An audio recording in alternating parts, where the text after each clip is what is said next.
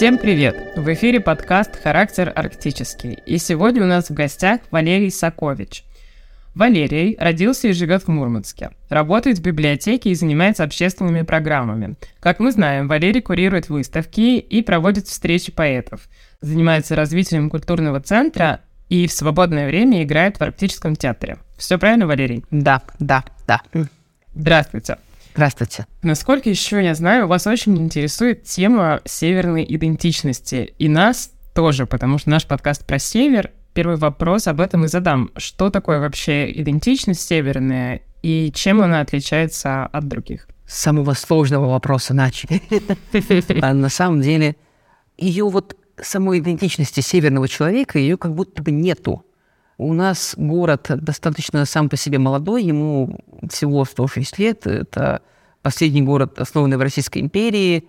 И, грубо говоря, его история начала сразу резко меняться прямо с самого рождения, потому что уже через год он был переименован, и вот понеслась вот эта вся история.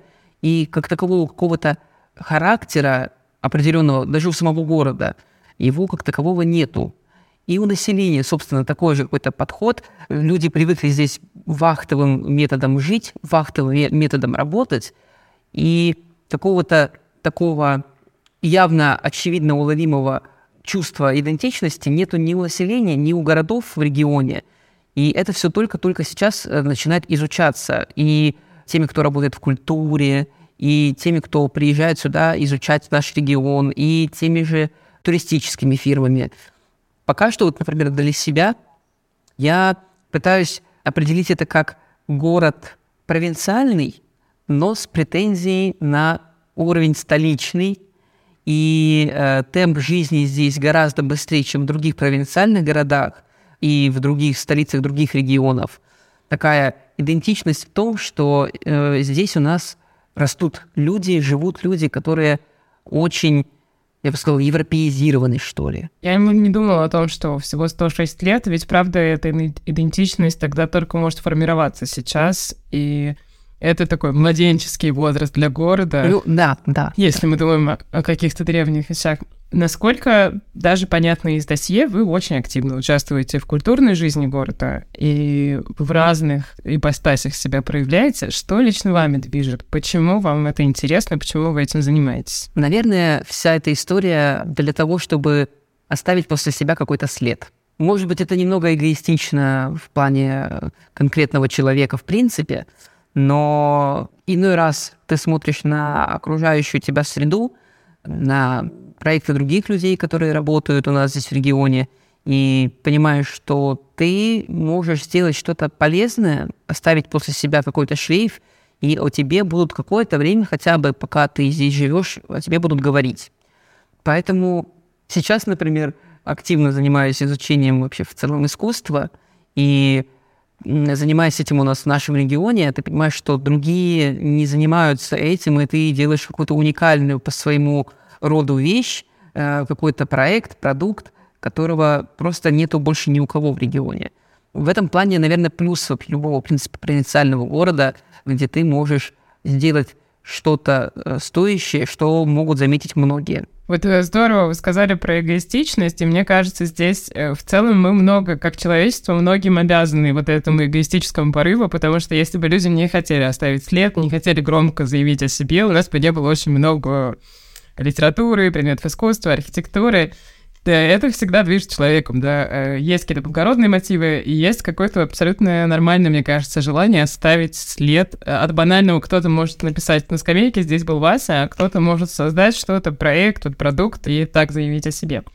Вы сказали про искусство, и следующий вопрос мой будет как раз о северном искусстве. Как думаете, что хотят сказать миру северные художники, писатели и поэты. О чем говорит вот северный, именно северное искусство? Тут нужно про каждого рассказать по отдельности, мне кажется. Давайте. Потому что художники, они севером вдохновляются. А у нас большое количество художников, очень хороший такой сбитый союз художников, Мурманское региональное отделение. Там и молодые художники есть, есть и взрослые, есть и заслуженные работники культуры, заслуженные художники России – которые работают, и практически всех из них вдохновляет север в том или ином виде. А, вопрос в том, кто что заметил, кто что изобразил, и кто как свое творчество потом э, презентовал. Но однозначно можно сказать то, что Север не оставляет равнодушным никого. Поэтому у нас просто восхитительные выставки живописные проводятся по всему региону, и всегда знакомишься с каким-то художником, он наполнен каким-то вот таким духом севера, Кого-то вдохновляет рыба, которая здесь у нас там вылавливается и отправляется потом по всем регионам страны. Кого-то вдохновляют сопки, снег, природа, которая окружает. Кого-то вдохновляет город. У нас очень такой необычный город, э, построенный какими-то такими небольшими террасами, на него смотришь, и это такие каменные серые джунгли на самом деле. И каждый художник находит какую-то свою стилистику, э, но однозначно он отталкивается от того, что его окружает и он этим хочет делиться. Если говорить о поэтах, то, в принципе, у нас есть разные тоже поэты. Есть молодые, есть взрослые, есть тоже заслуженные мастера высокого, просто высочайшего уровня. Есть признанные на всю страну именно. И, конечно, они тоже вдохновляются и природой, и городом. Но здесь история такая, что все-таки, если художник делится какими-то эмоциями, ощущениями, то поэт делится опытом все-таки. Ему важно поделиться тем, что он вот у себя в душе взрастил какую-то э, эмоцию, какую-то мысль, чему-то готов научить человека. В этом плане поэт э, тоже может быть немного эгоист, он рассказывает о том, что волнует его. Э, с театрами история третья, потому что все-таки театральное искусство, в нем есть какие-то определенные правила, каноны, и у нас очень много, например, э, спектаклей классических, по классическим литературным произведениям, пьесам. Но есть, конечно же, те спектакли, которые говорят о севере. Один из моих любимых спектаклей – это спектакль драматического театра Северного флота «Туман над заливом». Просто восхитительная работа. Во-первых, это спектакль про север, про Мурманск, и, ну, конечно же, это спектакль такой на более сложную военную тематику, но он очень грамотно реализован. Тут прямо такая живая боль, скрученная в кулак, и ты смотришь спектакль, как натянутая струна, переживаешь за каждую минуту времени. Буквально немножко верну на шаг назад к поэтам, потому что хочется чуть-чуть подробнее о, о них, и вернемся к театру. Про поэтов я полностью согласна, что мне кажется, это самые большие эгоисты, и это самая большая ценность, потому что поэт вот работает со своей душой, со своей внутренностью. И у меня, например, есть впечатление, я с северной поэзией, наверное, больше иностранной знакома, с, например, с норвежским, э, шведско- шведско-норвежским таким поэтом Транстрёмером. И вот когда его читаешь, там прям такой какой-то мрак, холод, вот это чувствуется. И вот этот стереотип — такое восприятие северной поэзии, или у нее все-таки есть какой-то характер? Наверное, мрак все-таки он причастен к практически каждому. Нет, конечно, есть поэты, которые хотят писать светлую поэзию с чувством надежды, э, с чувством, что все будет хорошо. Но, например, у нас мы в библиотеке курируем э, литературное объединение «Полярный код», и там большая часть поэтов молодых, ну, конечно, там все максимально обреченно, грустно, э, тяжело. Безусловно, красивая поэзия, но она такая немножечко тягостная, потому что все-таки как-то ну, любят поэты пострадать, ну, все-таки. Особенно молодые, да, если бы да, молодая поэзия... молодые, которых еще не разрешают там где-то публиковаться, и они там ищут возможность, для них это прямо бой настоящий. Признаюсь, захотелось на встречу в вашу библиотеку послушать ваших молодых поэтов. Звучит здорово. А о чем вот Какая тема в основном? Вы приходите вот встреч молодых поэтов. О чем эти стихи? Они все это про любовь, про тоску, вот о том, что пишут все 16-летние? Или, может быть, они используют какие-то местные сюжеты? А, может быть, какой-то этнический мотив? Этнического мотива очень мало, прям сразу скажу. Единицы пишут какую-то такую фэнтезийную, возможно, более поэзию, которая описывает какие-то там мшистые сопки, какие-то такие истории про Териберку, где волна выходит на берег и забирает за собой трупы кораблей в таком вот ключе. Конечно, такие стихи есть. Очень красивое. Море вообще вдохновляет наших всех поэтов очень сильно. Но вот именно этнического какого-то уклона мало. Больше, конечно, это все-таки поэзия такая городская, про взаимоотношения, про личные, персональные какие-то ощущения, чувства, эмоции. По большей части, ну, как мы говорили, эгоистичные. Ну да, вероятно, то, что волнует 16-летнего человека в Нью-Йорке, оно же и волнует 16-летнего человека в Мурманске. Так, давайте к театру. Насколько я знаю, вы еще э, сами играете, вы сами актер, правильно? Да, да. Расскажите, пожалуйста, как вы к этому пришли, как вы занимаетесь. И я вот вспомнила просто и в прошлом году, по-моему, на Любимовке была пьеса про север «Полярная болезнь».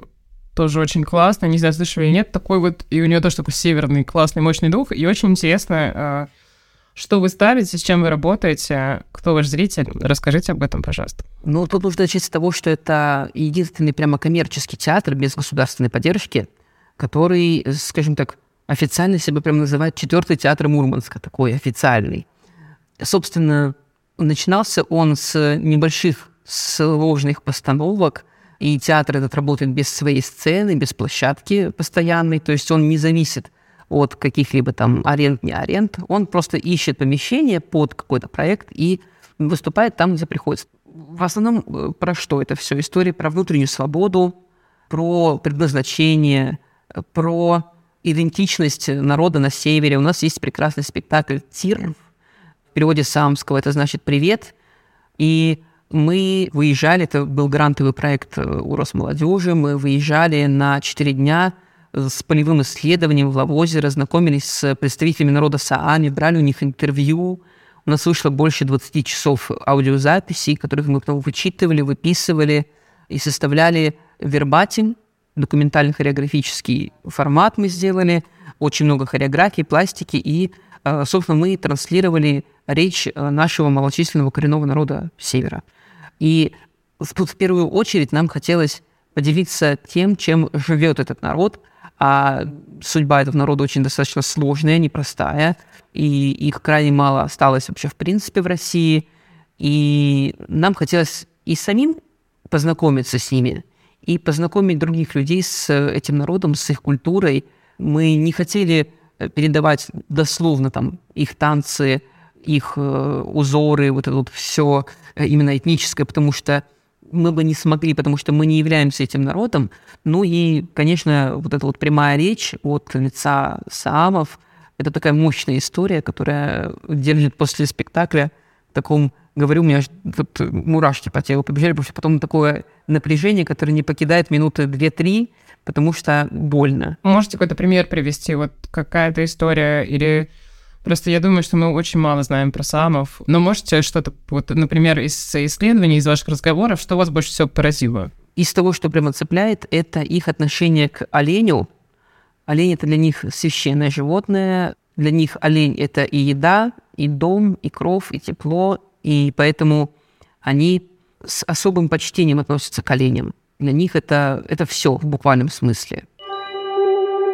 И если говорить о вопросах, у нас есть вторая часть нашего интервью, это Блиц, это короткие вопросы. И я вам сейчас задам четыре коротких вопроса и, по возможности, тоже короткие ответы. Но они могут быть не совсем короткие, но а, такие по вопрос-ответ. Что вас согревает на севере зимой? Ну, разумеется, теплый плед, уют дома и близкие люди.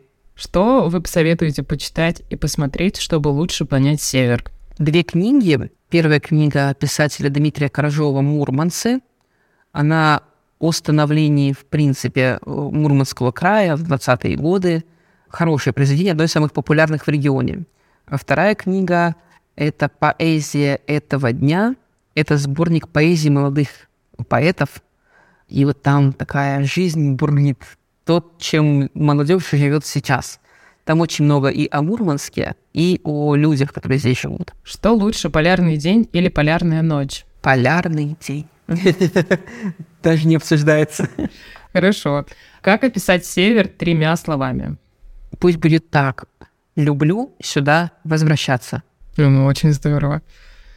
Спасибо вам большое. С нами сегодня был Валерий Сакович, мы говорили о поэзии, о театре, о Мурманске, о саамах, о культуре. Возможно, нас не всегда идеально слышно, потому что мы записываем наше интервью по Zoom, и наши герои далеко друг от друга. Валерий, спасибо вам большое, это был очень-очень интересный разговор. Спасибо вам за приглашение. Всем хорошего дня, вечера, ночи. Всем пока. Пока-пока.